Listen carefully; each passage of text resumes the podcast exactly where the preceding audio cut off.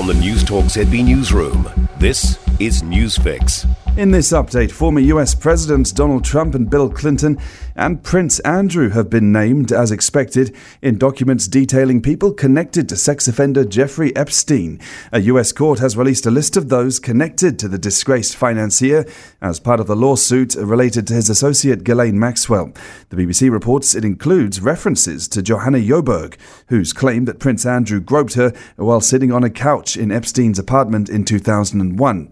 It features testimony from Maxwell confirming that Clinton had travelled on board Epstein's private jet.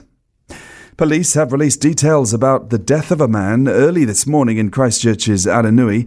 A 38-year-old man was found on Carisbrook Street just before 2:30. Detective Inspector Nicola Reeves says police are asking for sightings of a white 2006 Toyota Crown sedan, registration LEQ 895. He was found on the road. Um, in terms of injuries, a post mortem will be completed tomorrow. Um, we're not in a position at this stage to talk about what the injuries are.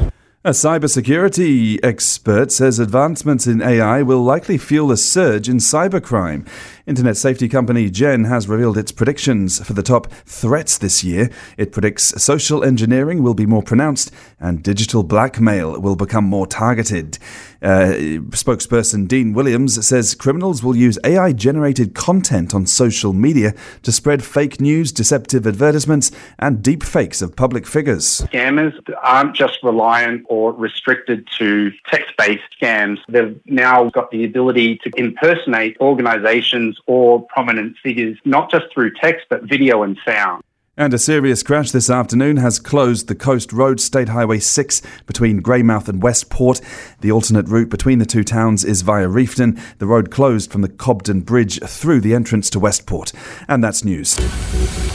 In sport, defending champ Coco Gauff is through to the last eight at the ASB Tennis Classic after beating 16 year old Brenda Fruhvirtova in straight sets on centre court.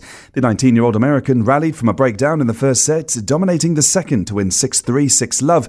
Gauff says it was a novelty playing against someone younger than her everybody's hungry, but you know, when you're young, you just always want to, you know, beat the best. So I did feel that pressure coming into the match, but um, I was able to just play my game and focus on my end of the court. The women's uh, Wellington cricketers have posted a five wicket win over Auckland at Eden Park Outer Oval, and Australia were 116 for two a short time ago on day two of the third cricket test against Pakistan, behind by 197. And that's sport. For more news, listen to Newstalk ZB live on iHeartRadio.